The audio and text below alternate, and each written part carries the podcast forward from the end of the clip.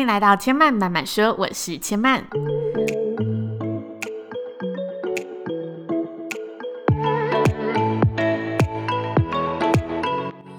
目前频道在 iTunes Store、Spotify、Google Podcast 都听得到。喜欢的朋友欢迎帮千嫚订阅并留言评论，让更多人可以认识千曼慢慢说喽。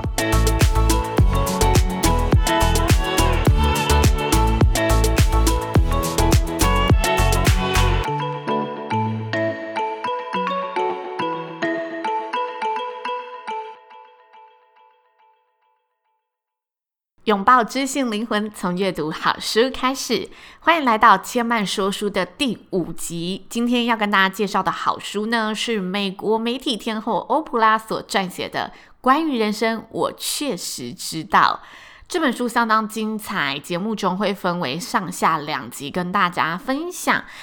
那在上集的节目当中，千嫚也跟大家分享了作者的背景以及呢前三章主题的精选内容。在今天下集的节目开始，千嫚也要跟大家呢快速的来个精简的前导回顾喽。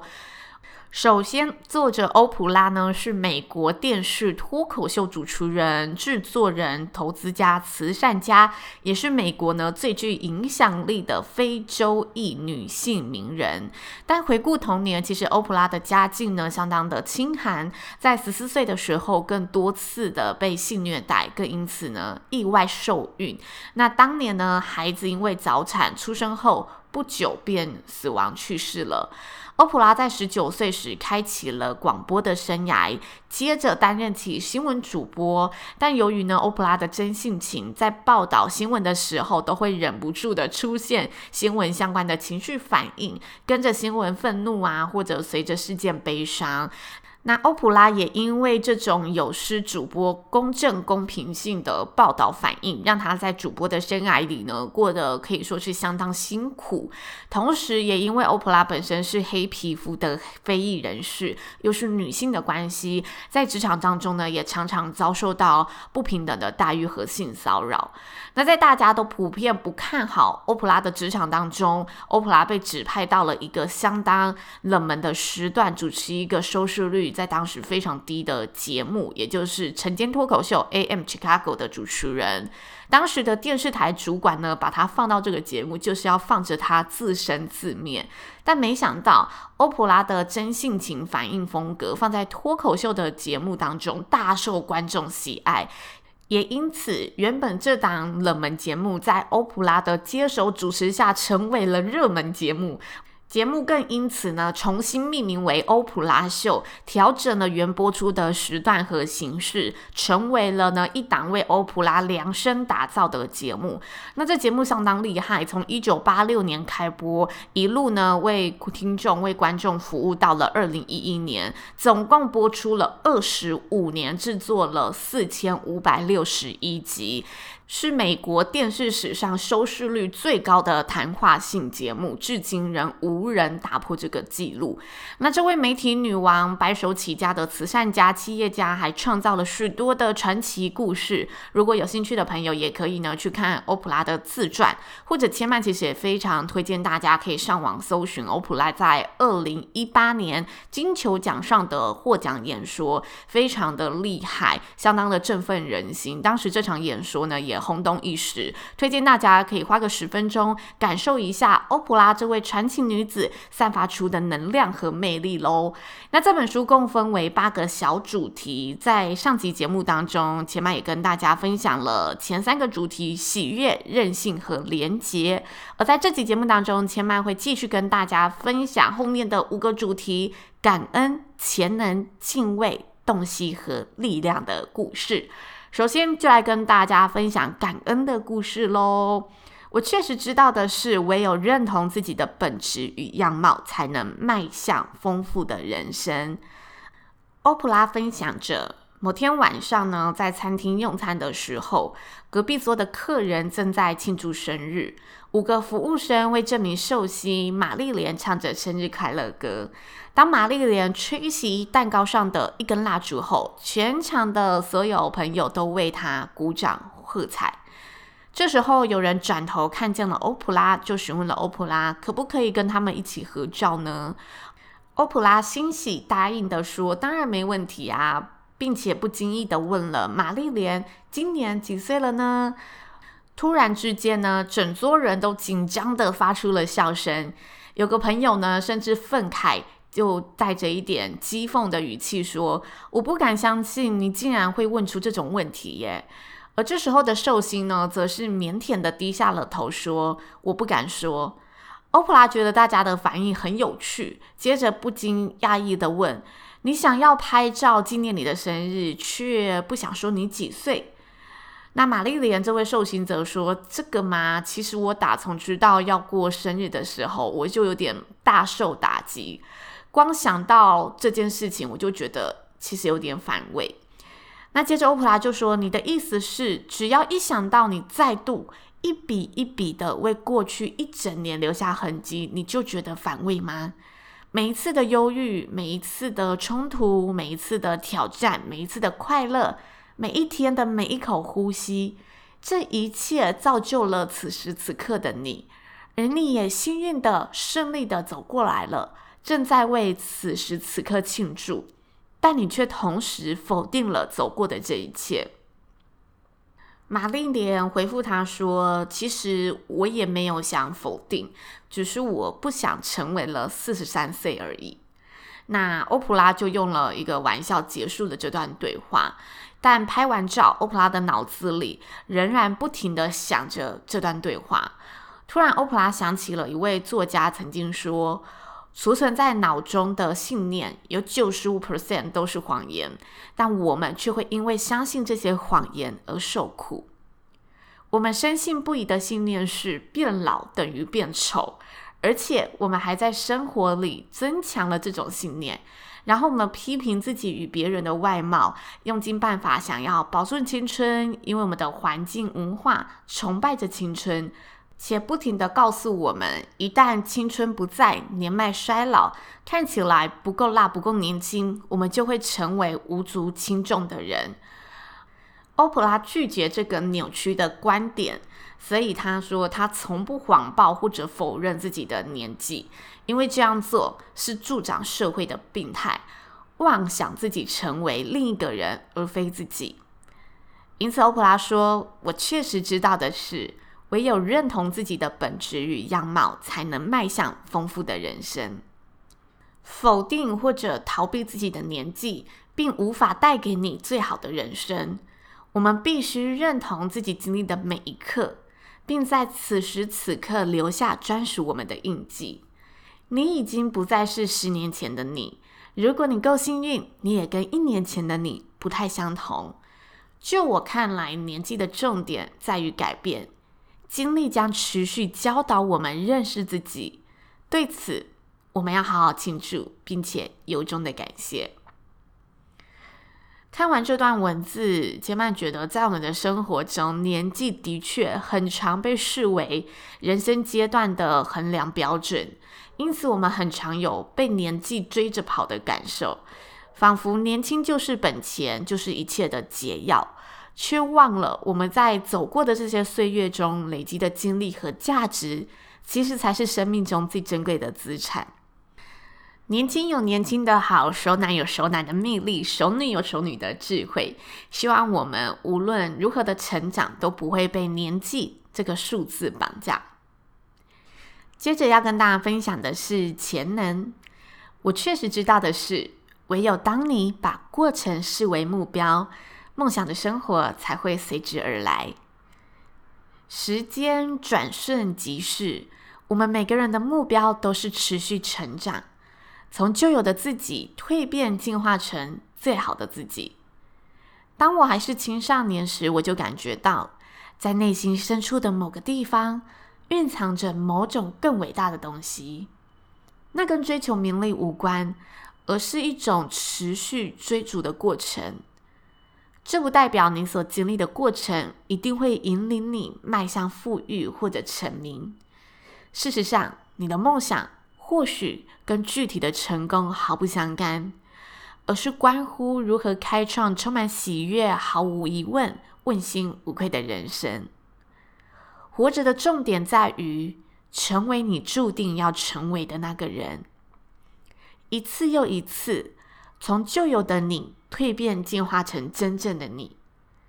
在这个世界上，你是唯一能看见自己未来愿景的人，即使我们无法窥得全貌。欧普拉说：“我确实知道的是，唯有当你把过程视为目标，梦想的生活才会随之而来。”这段文字的内容叙述的比较抽象，欧普拉用内在的认识以及探索，告诉了我们如何找到我们的潜能，不被外在的世俗的声音盖过内心的召唤，将我们一次一次的成长过程视为目标，从成长中找到我们向往的未来，蜕变成我们追随的那个自己。在这个章节中，千曼特别喜欢这句话。事实上，你的梦想或许跟具体的成功毫不相干，而是关乎我们如何开创充满喜悦、毫无疑问、问心无愧的人生。在这个用功成名就衡量人们价值的社会，要追随梦想，不被成功、不被名利蒙住方向，真的是件非常不简单的事情。但事实上，其实回归我们梦想的本质，这个梦想也许根本就跟功成名就毫无相关。为什么我们要去在乎成功呢？唯有看清这个盲点，我们才能继续找到并且发挥自我的价值，走在我们梦想的路上。接着要跟大家分享的章节是敬畏。我确实知道的是，当你领悟到你的存在，超越了你的身体以及心智，这就是你对生命最伟大的发现。对我来说，灵性就是能够领会我和宇宙万物的能量连接。我是其中的一部分，而它也永远是我的一部分。不论我们用什么字眼来称呼它都不重要。事实上，任何字句都不足以完整且精确地形容它。灵性不等于宗教，你无需有宗教背景就可以富有灵性。反之亦然，你可以非常笃信宗教，但却毫无灵性，只是遵守教义。灵性并非某个我信仰的对象，灵性即是我的本质，以及我的真实身份。灵性让我免于恐慌地活着，并在现实中。活出诞生的目的。欧普拉说：“我敢大声地说，我确实知道，当你领悟到你的存在超越了你的身体与心智，这就是你对生命最伟大的发现。”在敬畏的这一章节，其实欧普拉讲述了许多回归内在、感受天地万物的体悟，由内向外的敬畏生命万物的存在。敬畏自己每个内在的反应和情绪，而这之中的生命万物也包含了我们都有的灵性。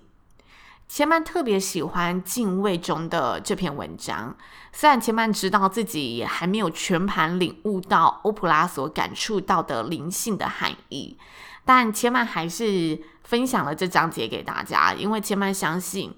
灵性，它是开启我们每个人内在能量的一个关键存在。希望我们都可以更加探索，并且去认识这个内在的灵性喽。接下来要跟大家分享的章节为洞悉。我确实知道，我们不等于我们的身体，或者我们所执着的自我形象。回想过去虚掷的光阴，在那段日子里。我忙着讨厌变胖的自己，渴望苗条的身材，对每一口可颂感到罪恶。先是不吃淀粉，接着断食，例行减肥。只要没有节制饮食，我就变得忧心忡忡。接着，我会把握机会尽情大吃，直到下次减肥计划的开始，回到这个恶性循环。我明明可以把这些精力用来如实的爱自己。但因为我们对自己的注意力无限放大，我对自己的体重过度关注，每次看着自己的照片，脑中第一个浮现的念头不是当时的事件或者是经历，而是我在照片当中的体重和尺码。那正是我对自己的感官和批判。透过尺码这个有色眼镜看自己，真的是浪费人生的时间。欧普拉说：“我确实知道，我们不等于我们的身体，或者我们所执着的自我形象。”洞悉这个词代表着清楚且透彻的了解和知道。千曼也有这种阶段性、任务性的减肥经验，所以看到这段文字的时候，相当的有感触。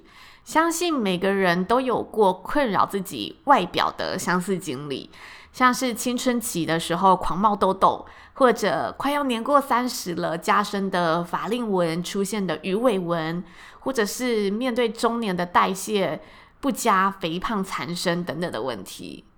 虽然拥有自我管理的意识是件好事，但这种对外在的形象，我们绝对不要过度的执着、批判，甚至否定自我，因为那些外在并不能够代表我们的一切。接下来要跟大家分享呢，这本书的最后一个章节——力量，成为你乐见的改变。我确实知道的是。心里老在想的事，会决定我们成为怎样的人。有些人可能会觉得很讽刺，但是我真的很少看电视。有时候我难得拿起遥控器快速转台时，每次都会看到至少有一个节目充斥着性剥削或者对女性的暴力。每次想起早年在做节目时，我就深感内疚。当时我以娱乐为名。用不负责任的心态制作节目，甚至浑然不觉自己的所作所为有什么问题。有一次，节目的工作人员呢和我一起邀请了一个男士上通告。他是一名丈夫，当时刚让人呢逮到他有偷情的事件，卷入了性丑闻的事件中。而就在我的舞台上，当着数百万的观众面前，他的太太首度。得知了自己的伴侣不忠，那一刻，那位女士脸上备受羞辱和绝望的神情，令我永难忘怀，甚至惭愧的无地自容。我竟然让她身处在那样的处境里。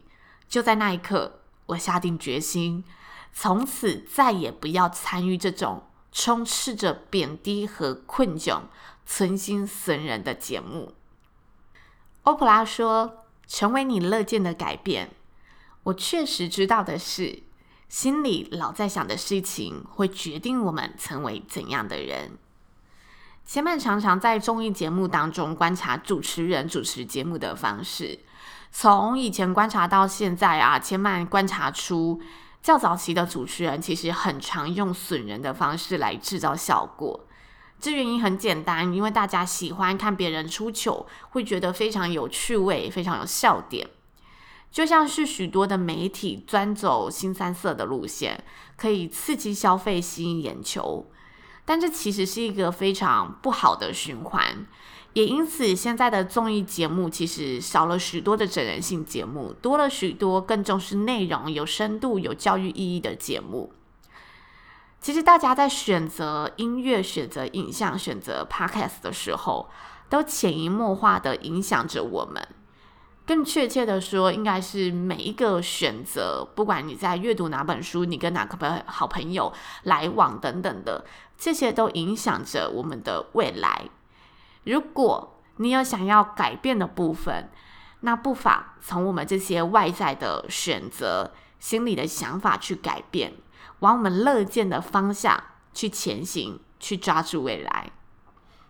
这是千曼在这一章节所得到的一个心得领悟，也跟大家分享。那今天千曼叔叔的单元就分享到这里喽，希望大家也喜欢这一本关于人生，我确实知道。那如果没有听过上集节目的朋友，前曼也邀请您可以回顾上周四的节目单元，完整的来聆听这本书的精华导读。同时跟大家做个活动预告，前曼在二零二零年的三六九十二这四个月份呢，会举办抽书活动。前曼会选择呢一本说书系列中有跟大家分享过的书籍送给大家。那相关的活动办法呢，会在 IG 上进行，欢迎大家有兴趣的话，可以先追踪千曼的 IG 知性生活家刘千曼，在三月的时候会跟大家进行第一季的抽书活动，也欢迎大家多多参与，敬请期待喽。那今天千曼慢慢说的节目呢，也非常谢谢您的收听。如果喜欢的朋友呢，也欢迎分享给更多好朋友知道，或者呢到 iTunes Store 上的留言告诉千曼你的想法。千曼慢慢说，下次再来听我说喽，拜拜。